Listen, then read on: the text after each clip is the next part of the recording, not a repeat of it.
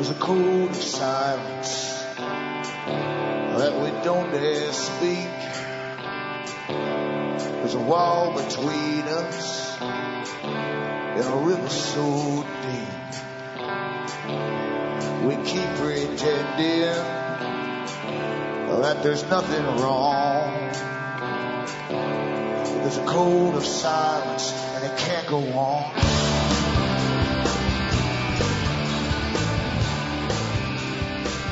Hi folks, I'm Alan Watt. This is Cutting Through the Matrix on the 29th of January 2013. For newcomers, I always suggest you make good use of the website cuttingthroughthematrix.com and you'll find lots of uh, audios for free download where I go through the history of the system you're born into.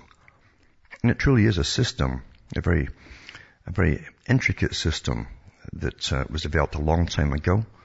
A long-term plan, you might say, a goal, like many goals actually, but part of it was to bring in a, a world community or a world government under one uh, authority.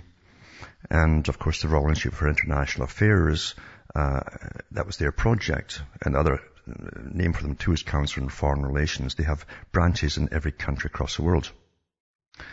And for over the whole 20th century, they were working towards, through wars and various other techniques, to, to make countries amalgamate together through treaties, binding treaties, and eventually they formed the EU bloc, and we're still going into the American bloc, and they've got a bloc now for some of the Latin American countries as well, and the Far East Pacific Rim region that's been working for a hundred years just to get all this done, to bring in a world system, but not just to have hands across the sea and happy people and smiling faces, but to actually rule the world in a scientific manner.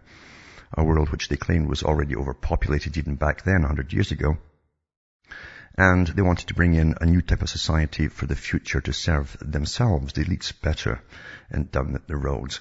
And so you've been brought up, as I say, in a scientifically controlled society, and even your reality is given to you.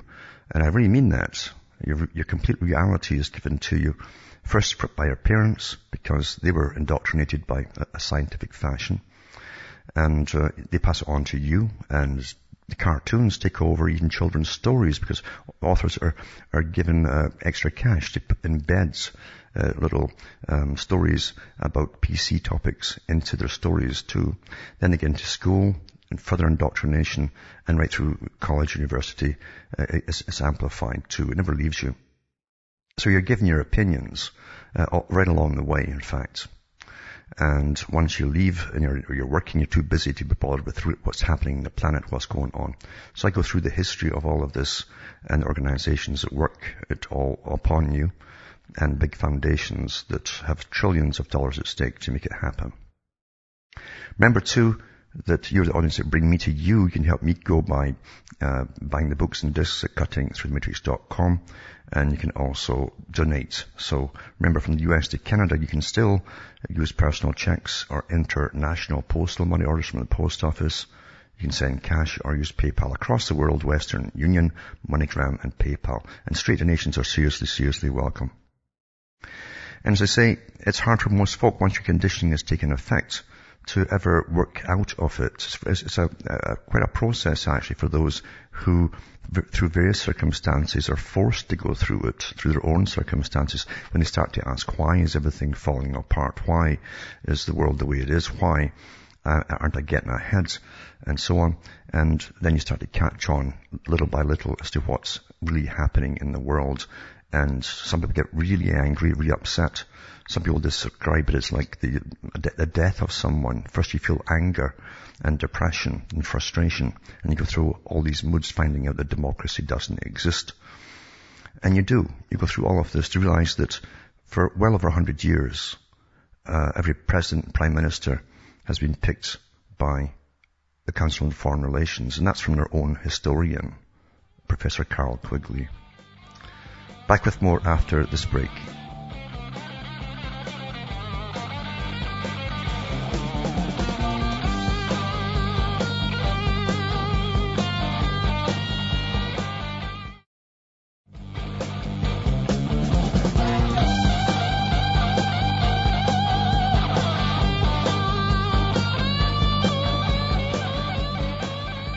Folks, we're back cutting through the matrix and as I say this system is quite, it's a very old system. At least the plan is very, very old and I've mentioned before that the Royal Institute for International Affairs uh, really was formed out of two groups. One was the Baron Rothschild in London and, and also uh, Cecil Rhodes. They got together and founded the Rhodes Foundation and they also planned to take over the resources of the planet. And those who have studied uh, Cecil Rhodes' history it's quite fascinating how they fomented wars across uh, South Africa and blamed the Boers, of course, just to get the British military involved and get them in to do the dirty work and pay all the money, of course, and so that they could take it over and grab all the diamonds and gold and so on.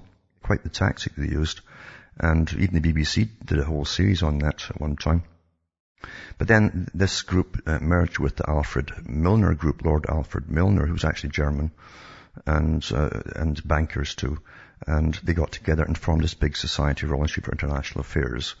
And the, again, the agenda was to be the same, taking over all the world's resources, running the world properly, and bringing in a new scientific type of society where people wouldn't get born unless they needed you uh, to fulfill a job.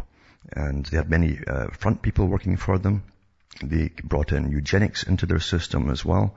H.G. Wells worked for them uh, as a propagandist and uh, many, many others. That's how you, you change people's opinions is primarily through fiction, stuff that carries you off and your, your uh, firewall is down when you're watching or reading fiction. So the embedded stuff gets into your mind and you, you think, oh, I guess that's possible. Maybe it should be that way, etc., etc. And they had a big influence on the world. But uh, the, the, the, big uh, empire, even of the Rothschilds, is something else altogether. There's an article put up tonight. It's, it's from the Haaretz paper, and it says uh, it's about Baron Rothschild. That's that's Benjamin de Rothschild. And it's quite funny. It says he's put the four billion euro family fortune in the hands of his wife, Baroness Ariane de Rothschild. Now, you, you could scrap the four and probably put 40 or 405 and a TR, they're a trillion, I think, more like the family fortune because they really, I mean, in, in the 1800s, they owned about three quarters of the wealth of the world. So I'd imagine it's at least the same today or maybe even more. And these guys lend to nations. That's why it's so safe for them to lend. They don't uh, speculate uh, in, in this kind of stuff. In fact, the Baron's quite interesting. He talks about the speculators that brought on the crash in the US and Britain and elsewhere and how they should all be in jail. He said they were just robbers and thieves. But he himself, of course, he, he doesn't speculate in these little trivial things like get rich, rich quick.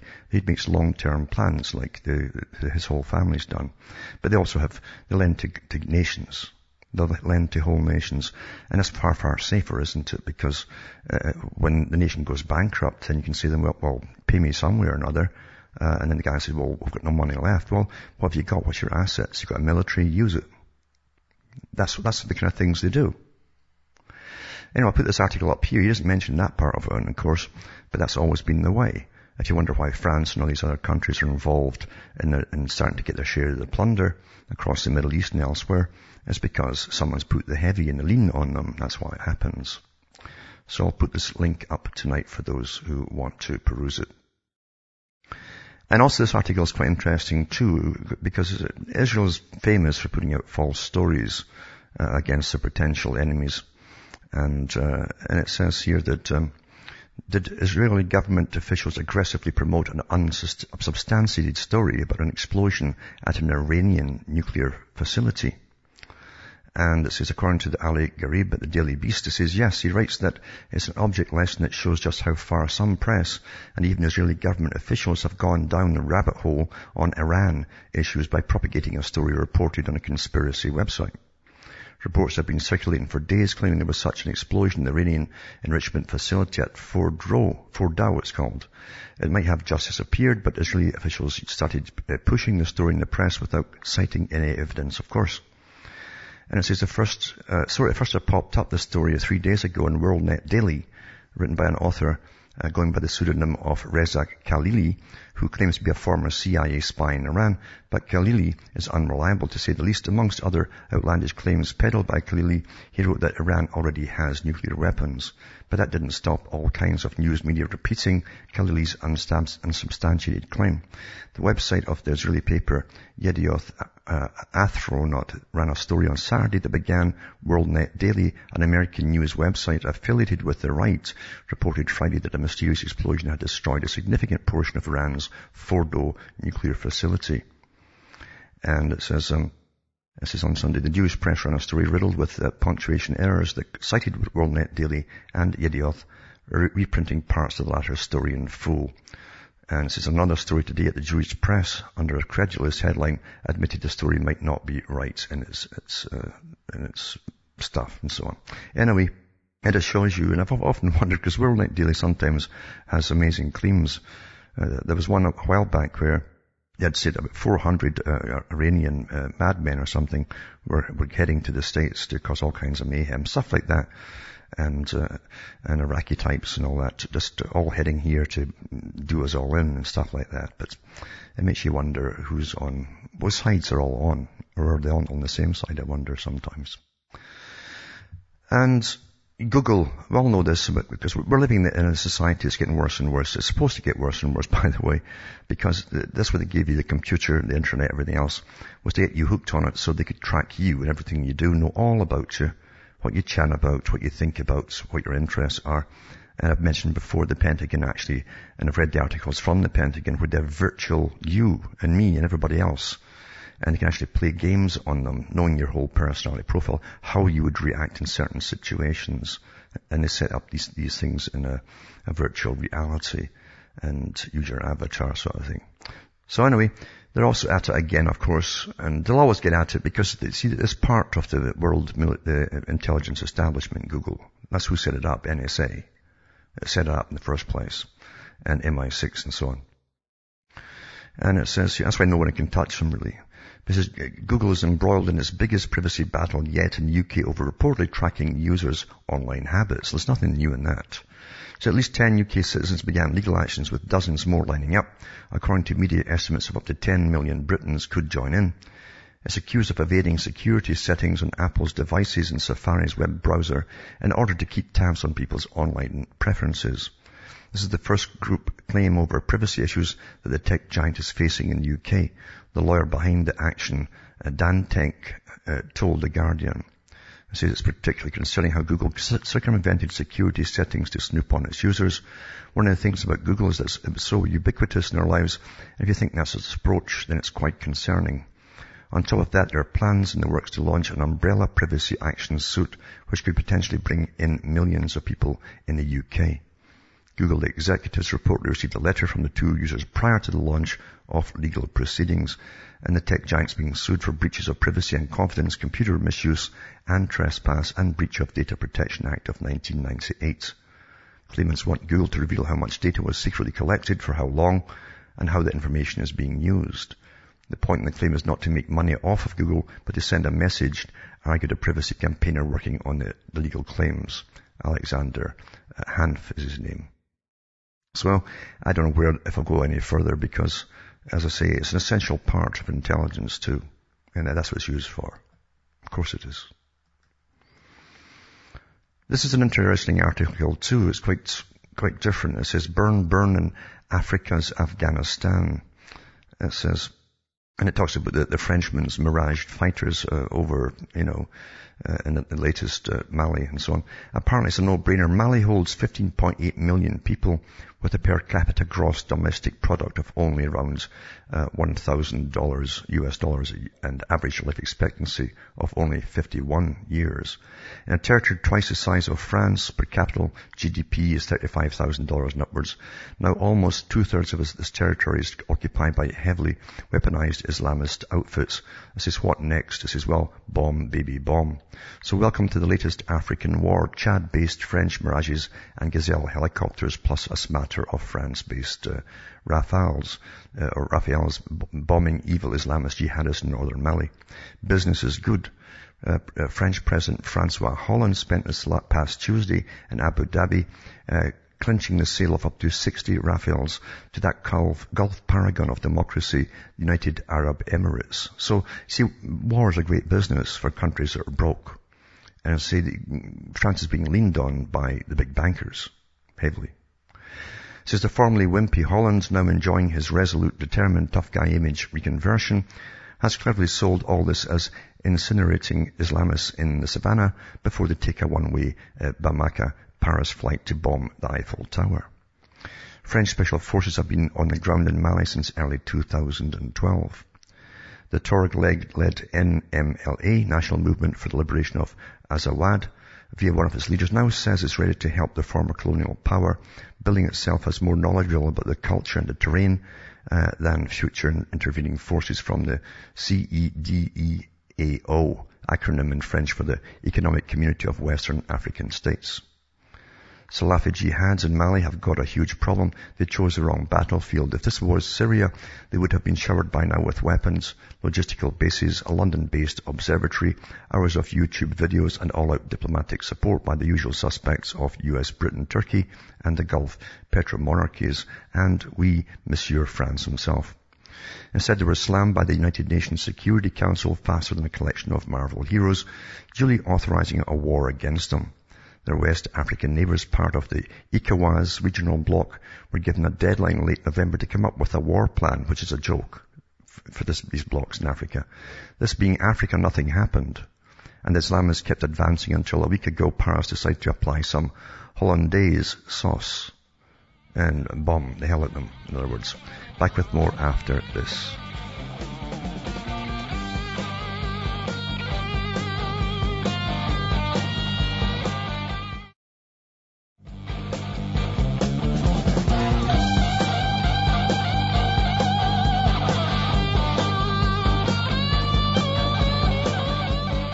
Hi folks, I'm back. We're cutting through the matrix talking about Mali and what's really going on there. And it says, it all started with a military coup in March 2012, only one month before Mali would hold a presidential election, ousting then President Amadou Toumani Touré.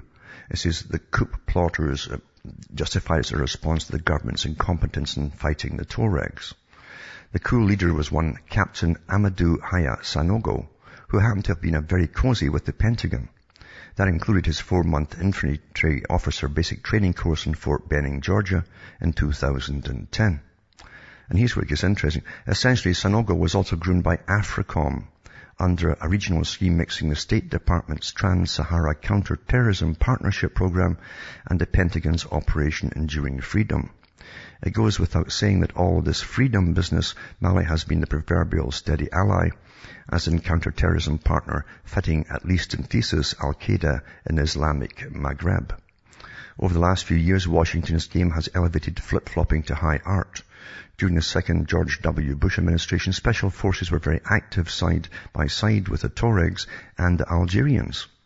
During the first Obama administration, he started backing the Mali governments against the Tuareg. An unsuspecting public may pore over Rupert Murdoch's papers, for instance, the Times of London and its so-called defense correspondent will be pontificating at the will on Mali without ever taking or talking about blowback from the Libya war. Muammar Gaddafi always supported the Tuareg's independence drive. Since the 1960s, the NMLA agenda has been to liberate uh, Azawad, which is North Mali, from the central government in Bamako. After the March 2012 coup, the NMLA seemed to be on top. They planted their own flag on quite a few government buildings and on April the 5th announced, announced the creation of a new independent Tuareg country. The international community spurned them only for a few months later to have the NMLA uh, for all practical purposes marginalized even in their own region by three other Islamist groups, Ansar Ed Din, Defenders of the Faith, and the Movement for Unity and Jihad in West Africa and Al-Qaeda in the Islamic Maghreb. It's quite fascinating. I don't understand this because uh, you find in the readings of, of in the writings of uh, Kissinger and other ones and Brzezinski and so on, they talked about uh, the best plans long before all of this started, right after 9-11 in fact, uh, and how to basically take down all these countries that are on the, the same list as the PNAC countries list to take down, which we've pretty well done, most of them except Iran. And they said then the best thing to do was to destroy all their infrastructure. In other words, you, you put the Stone Age. And then you put in your puppet governments, but you also get, you, you start funding all the different factions of the Muslims so that they perpetually fight each other forever and be completely ineffective from then on. And, and that's what they've done. And it's not just there, it's also going into, into Mali and other places too. So I'll put this link up tonight for folk, folk who really care about what's actually really happening. And this article too is interesting. It says, Israeli and Jewish aid officials are denying an Israeli TV report alleging that Ethiopian immigrant women, these are Ethiopian Jews, they're, they're Falasha Jews, have been coerced into taking contraceptive shots. It's not just, you know, just pills, it's the shots and they're, they're controversial types of shots. The report, which aired Saturday night on Israeli education television, charged that coercive contraception is behind a 50% decline in the Ethiopian birth rate in Israel over the last decade. Ethiopian women interviewed in a program called Vacuum and hosted by Gal Gabay said they were coerced into receiving injections of Depo-Provera, a long-acting birth control drug both at Jewish-run health clinics in Ethiopia and after their move to Israel. Rachel Mangoli, executive director of the Wizo chapter of Cats Village, told the TV show that she realized something was amiss when during a full year in her Ethiopian program, just one Ethiopian baby was born. I went to the health clinic and was told that Ethiopian immigrants were given the contraception because they couldn't be relied upon to take the pills every day, Mangoli said.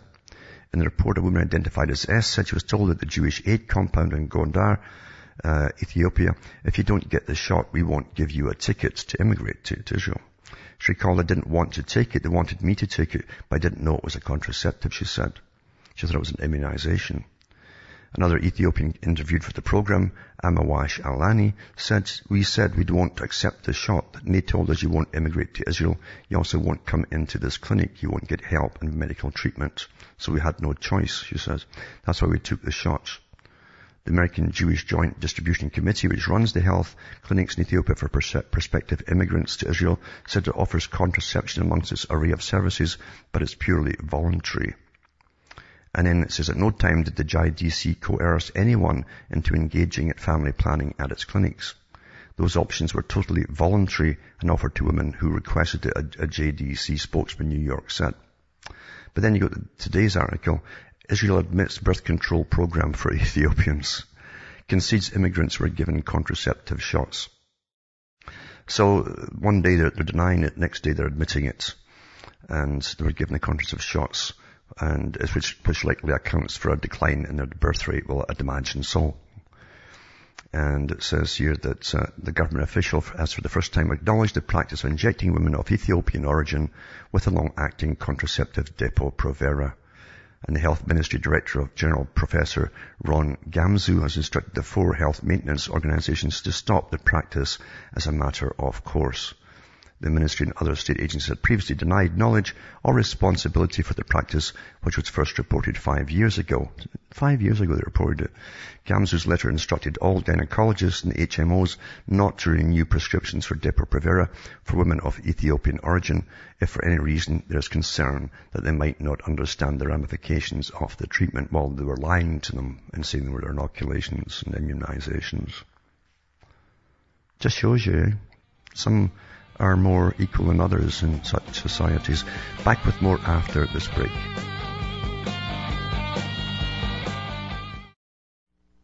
You're listening to the Republic Broadcasting Network because you can handle the truth.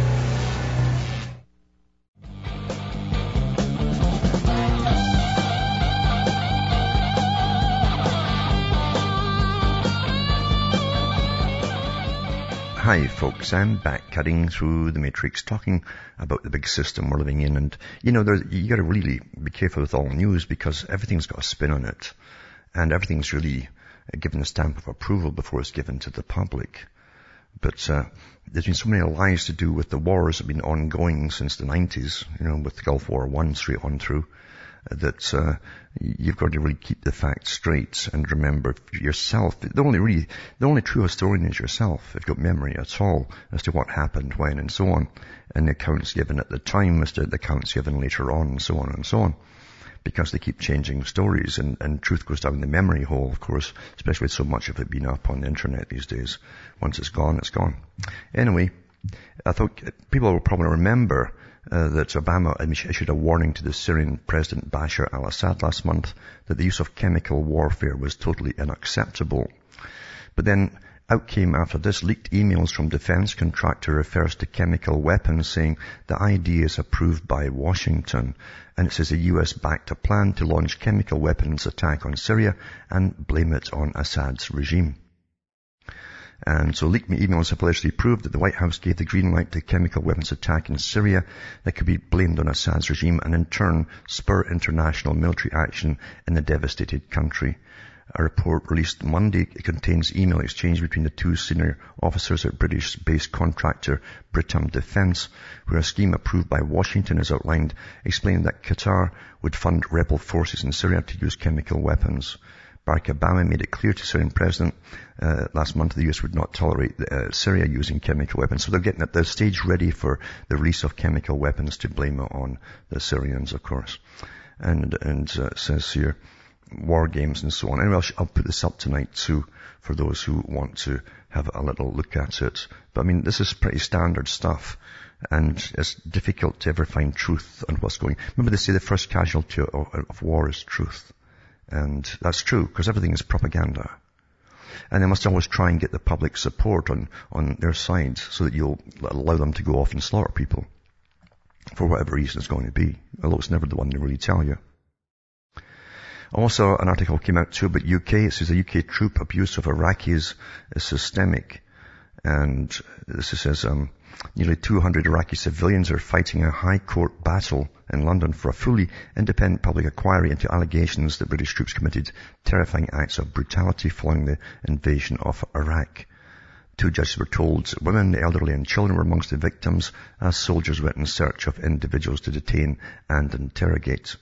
A judge-led inquiry is being sought into accusations that British interrogators were guilty of unlawful killings as well as torture in British-controlled detention facilities between 2003 and 2009. So we'll see if that goes anywhere, but I wouldn't count on it. You know, you just don't count on it. Because uh, you're up against the big powers. And this article is quite interesting too. I generally don't read stuff from global research because remember the, the, one who heads it all, uh, I think he's pretty well communistic in his values. They have great articles. They get very good articles, and they certainly do their homework. They've got lots of students, I think, working with them too, to really dig up stuff. But I remember when uh, the head fella went off to talk to the Marxist meeting at, uh, at uh, in Germany a few years ago, and I I, I saw the the article about it in a French a French uh, ad where he was talking to the International Marxists uh, of the Year uh, meeting, and I guess it's a Marxist push. That's their whole spin. But anyway, some of their articles are awfully good, and here's one here, and it, talks about um, uh, Nicolas Sarkozy and so on, and Mr. Hollande. The military adventures of Nicolas Sarkozy and Francois Hollande in Afghanistan, Ivory Coast, Libya, Syria, and now in Mali are hotly discussed in the French army. This might make more sense in filling the missing pieces. And opposition they face is at a critical point. point, and here are some examples. 2008, when Nicolas Sarkozy had just changed the mission of the French soldiers in Afghanistan to become supplementary forces of the US occupation, the Chief of Staff of the Army, General Bruno uh, Uh, refused to send in Leclerc's tanks. The crisis was so profound that President Sarkozy took advantage of the first opportunity to force General Cuche to resign. In 2011, it was Admiral Pierre-Francois Forissier's turn. The Chief of Naval Staff had publicly expressed his doubts about the operation in Libya, which according to him took the French forces away from their primary mission of defending their homeland. In 2012, General Jean Fleury, former Chief of Staff of the Air Force, was even more explicit in saying that France has neither the, the vocation nor the means to attack Syria. Over the past five years, the senior officers, most often very observant Catholics, have become convinced that the power of the French army has been diverted by President Sarkozy and Hollande to serve private or foreign interests, US and Israeli. I think it's also to do with what I mentioned at the beginning, is when big, big bankers can demand to countries that are broke, well, you've got assets, use your military. Says this is confirmed by the very organization of recent external operations. Since 2010, most of them have escaped the command of Chief of Defense Staff Admiral Edward Guillaud to crew to the command of General Benedict Puga from the Elysee. This paratrooper, a specialist of special operations and intelligence, embodies both dependence on Israel and the revival of colonialism. It was he who oversaw in Egypt the construction of the steel wall to complete the closure of the Gaza Strip, turning it into a giant ghetto. We know that Nicolas Sarkozy did not enjoy contact with the military. Francois Hollande, on his part, flees their company. Thus, when he went to Lebanon to urge President Michel Suleiman to support the secret war in Syria on November the 4th, he did not see fit to, to greet the French contingent of the UNIFIL. This affront is not attributable to disdain, but to Hollande's fear of coming into contact with them. He's afraid of his own military. The crisis of confidence has reached a point where the security service of Elysee fears a military attempt on the life of the President of the Republic. Uh, thus, January 9th, the President's address to the French Armed Forces at the 12th Re- Regiment Cuirassiers, Orleans base, the Elysee required the neutralization of weapons. The firing pins of assault rifles and machine guns were removed and pistols were also incapacitated. Ammunition was confiscated and stored in sealed bags. Such a measure had not been taken since the Algerian crisis 60 years prior. So going to see a parade, uh, they, they, couldn't have any live ammo or, or workable firearms on site. Prince Francois Hollande said the military community is a family with active units and reserves. He says, I know the stability, solidarity, and I also appreciate the sense of discipline, cohesion, and even of discretion. The behavior of his security services belied his words. The President is afraid of his armed forces. He distrusts his soldiers because he knows he cannot justify the missions he assigns to them. This crisis will not fail to deepen if the President continues his commitment to extending covert operations to Algeria Moreover, since the suspension of conscription and the professionalization of the armed forces, many recruits are drawn from Muslim families from Algeria. They will not fail to react emotionally to the rampant recolonization of their parents' homeland. So this was quite a good little article. And it shows you too, but who's put the lean on them? Who's put the lean on them to get the cash in, you know? Because, as I say, um, there's no doubt about it. France is in a bad way, and um, I'll read an article later about how bad they are at the moment.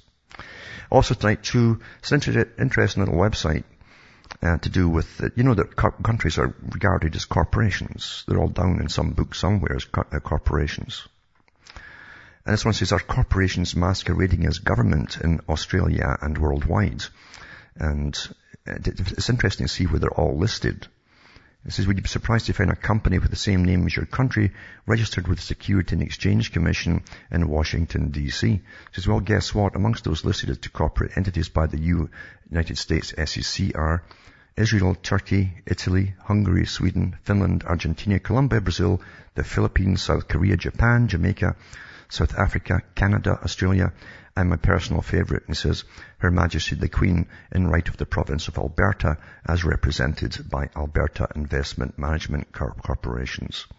So I'll put this article up. It's quite interesting because it does go into the, the legalities of what you think you are and what your country is and what's a corporate, what's the corporate world's, how they see it themselves. That's quite interesting. And another one I'll put up tonight too is about the Constitution and it was from a Georgetown law professor, Louise Michael Seidman, who says, I've got a simple idea. Let's give up on the Constitution. I know it sounds radical, but it's really not. Constitutional disobedience is as American as apple pie. For example, most of our greatest presidents, Jefferson, Lincoln, Wilson, and both Roosevelts, had doubts about the Constitution, and many of, many of them disobeyed it when it got in their way. To be clear, I don't think we should give up everything in the Constitution. It says it's given, it's given many important and inspiring provisions, but we should obey them because they're important and uh, inspiring, not because a bunch of people who are now long dead favored them two centuries ago. So it's the oh, same old stuff they've been teaching in university to do away with it altogether. So and out with it all will go uh, your rights and freedoms and which, is going along it's all going anyway isn't it i mean for goodness sake let's be honest here it's all been snatched away over, over the, the years. Also, this article here, France is totally bankrupt, says the jobs minister. as concerns grow over Hollande's tax and spend policies. It says, his name is Michael Sapin, and he says, there is a state, but it's a totally bankrupt state. Unemployment living costs have spiraled since party came into power. President's trying to revive the economy through cutting spending by 51 billion. And Finance Minister Pierre Moscovici said Mr. Sapin's comments were inappropriate and tried to blame Nicolas Sarkozy's government. But the fact is, they're broke and they're getting leaned on by, you know, big guys to use their military and so on to get cash in and oil and gold and diamonds and everything else to get their hands on. They pay it off. That's what you do. That's what governments are also used for. Bankers often see them, governments, as just an extension of their own business. I hope you understand that. That's really the way it is. So as France's socialist government was involved in a vast damage limitation exercise today after the senior minister admitted that the country was totally bankrupt and colleagues of Michael Sapin, Secretary of State for Employment, insisted that he was merely highlighting the faults of the last Conservative administration after the minister said the government's tax and spend policies are just not working. And it says just half a year since his party came to power, Mr. Sapin yesterday told radio listeners there is a state but it's a totally bankrupt state.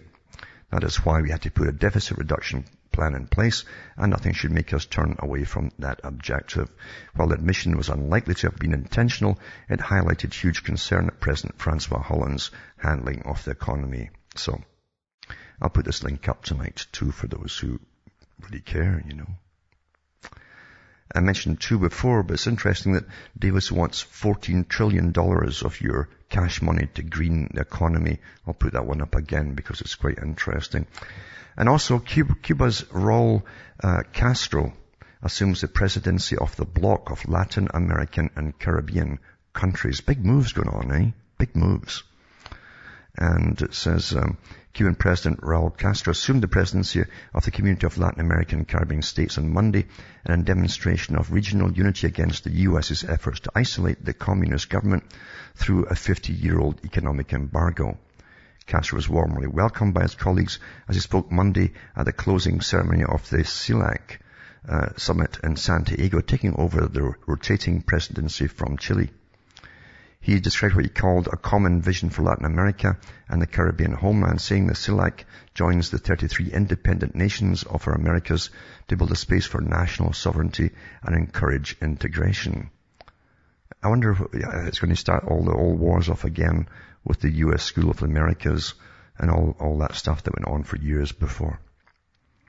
It says one more sign that Latin America wants Cuba to fully integrate the, re- to regional uh, bodies, even though Cuba, unlike the rest of Latin America, has a one-party state, said Philip Peters, Cuba analyst and vice president of the Lexington Institute think tank outside Washington.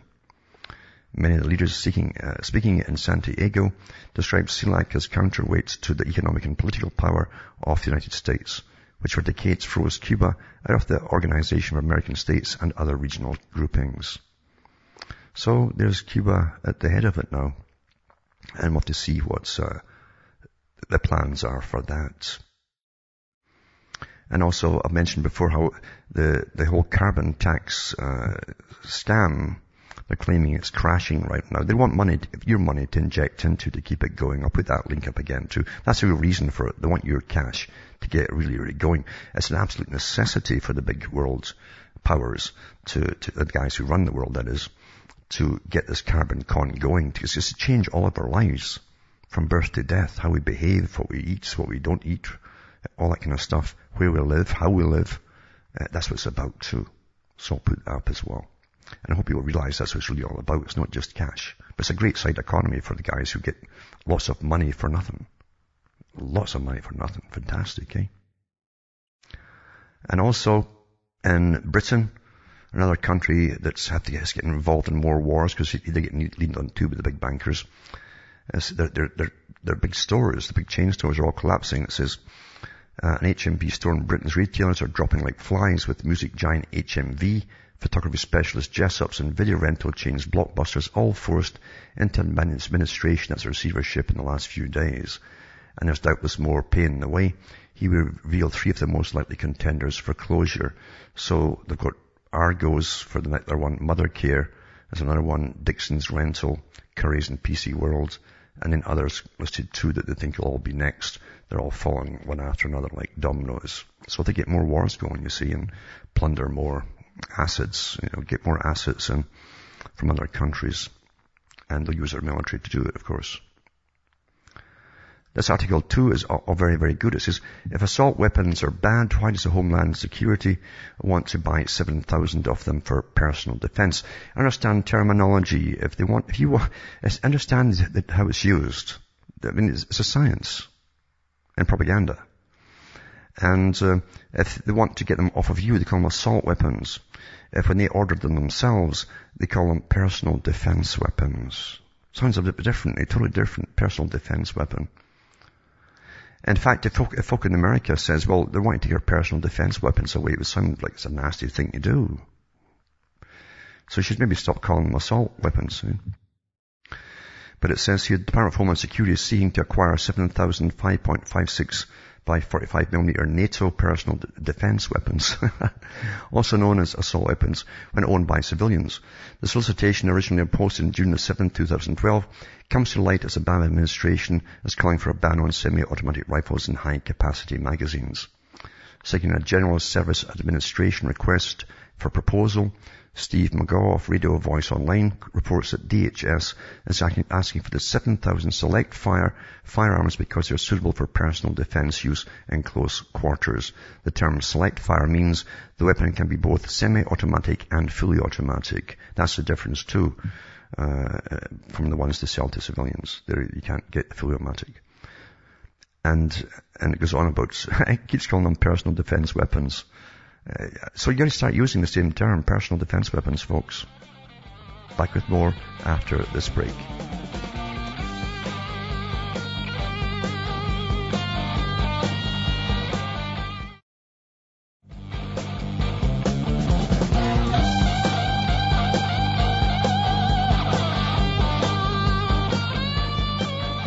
Hi folks, we're back cutting through the matrix.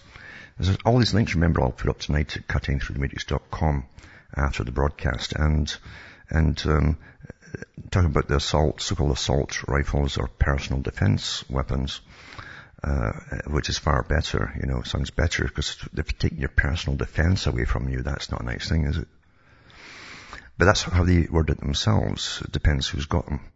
And there's a lot of links on this website too, from the government ones too, for their requests for these new uh, rifles and so on, and so on and so on, and the different press releases that came out from the, the different uh, people involved in the legislation as well. So I'll put that up tonight. Also, interesting too, in so-called up-and-coming economies, how can they still call China an up-and-coming economy? Like it's a, still a third world, you know what I'm saying? Everything's made in China for the whole planet now. And we're still actually building hospitals and all that through the different trade agreements we gave them. So anyway, it says that Beijing, how does one eat a banana gracefully with a knife and fork, slicing it into thin slivers? Of course, it's all about finishing schools uh, for uh, Beijing's Olympics and so on, different things as well. But it, uh, um, it's also to do with the, the, the massive uh, service industry complete service industry, if you get my drift, for folk going over to China, foreigners going over, and how that's, most folk nowadays are coming from China and so-called up-and-coming countries, not from the old countries that are all falling apart, like Britain and elsewhere. And they go to learn it in Switzerland, and they do a six-week course there and so on. A six-week course to, to, for a finishing school costs around $20,000 there? So they're now bringing a finishing school and all their techniques back to China. And uh, it's going to really take off big time. So I'll put that up tonight too to show you who's coming up in the world, who's going down and so on. And then British troops, again, because they're getting leaned on, have to get involved in Mali. They're sending two to three hundred so-called personnel to advise. Always start with advisors. That's how Vietnam started to advisors and but send troops in, and, and then bringing more and troops in, more troops in, and more troops. Mind you, too, they've got a lot, a lot of land to plunder yet, and a lot of minerals and oil, gold, and stuff that's never been tapped before. So they've got to keep plundering to keep the bankers happy, because we're all broke, apparently. And then there's an interesting article here too, from New York Times. It says, "Oh, to be Jewish in China." And he says, it's surprising that China, uh, they know what being a Jew means. And he said, ah, so clever, the Chinese person will see with a nudge. So good with money. The Chinese and the Jews, we have so much in common, it says here. And they give uh, little bit visits to the Chabad uh, community, Chabad community center of the high holidays and Passover meal shared in Jewish friends' courtyards, homes. Little differentiates me from the thousands of other Europeans living in China's capital. The interesting part is it goes into um, how old Judaism has been in China, that there have been different communities in the past. Other ones have blended into China uh, stream uh, over the, over many years. But there's more business people uh, over there and Jewish communities as well. It also goes into the fact that during World War II, tens of thousands of Jews fleeing Nazi Germany were welcomed in China.